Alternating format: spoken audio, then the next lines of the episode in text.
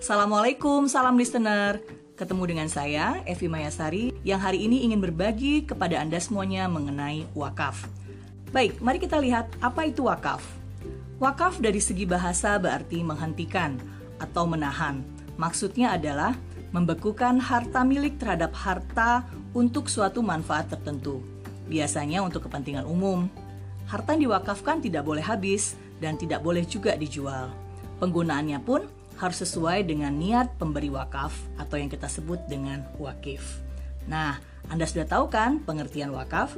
Sekarang, mari kita bahas apa perbedaan zakat, infak, sedekah, dan juga wakaf.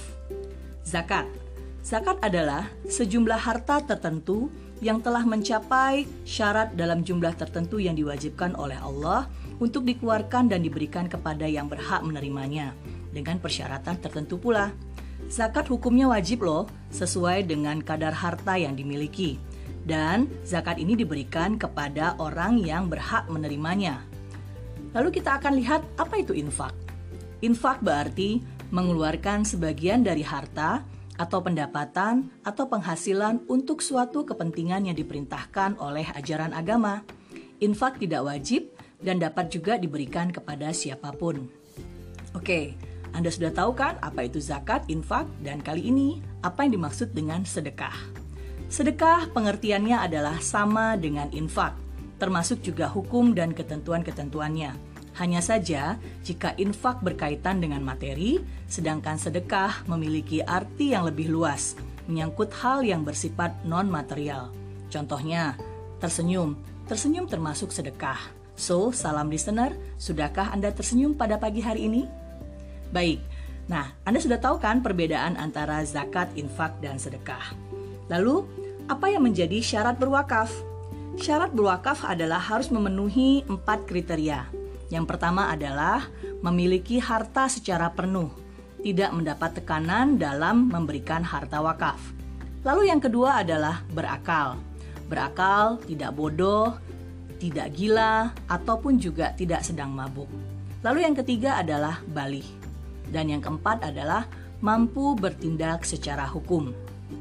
Orang bodoh atau yang lemah ingatan tidak sah berwakaf. Jadi, syarat-syarat ini harus terpenuhi agar kita syah dalam berwakaf. Nah, salam listener, mengapa kita harus berwakaf? Berwakaf ini sangat penting sekali karena kita tahu bahwa sebagai kita, di negara Indonesia kita memiliki lahan yang sangat cukup luas di mana lahan-lahan tersebut banyak yang tidak tergarap dengan sempurna.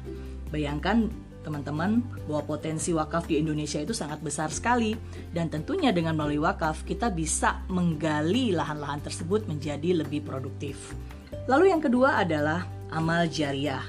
Lalu yang berikutnya, manfaat berwakaf adalah kita bisa membantu ekonomi negara. Artinya, teman-teman dengan berwakaf bisa berkontribusi untuk negara Indonesia.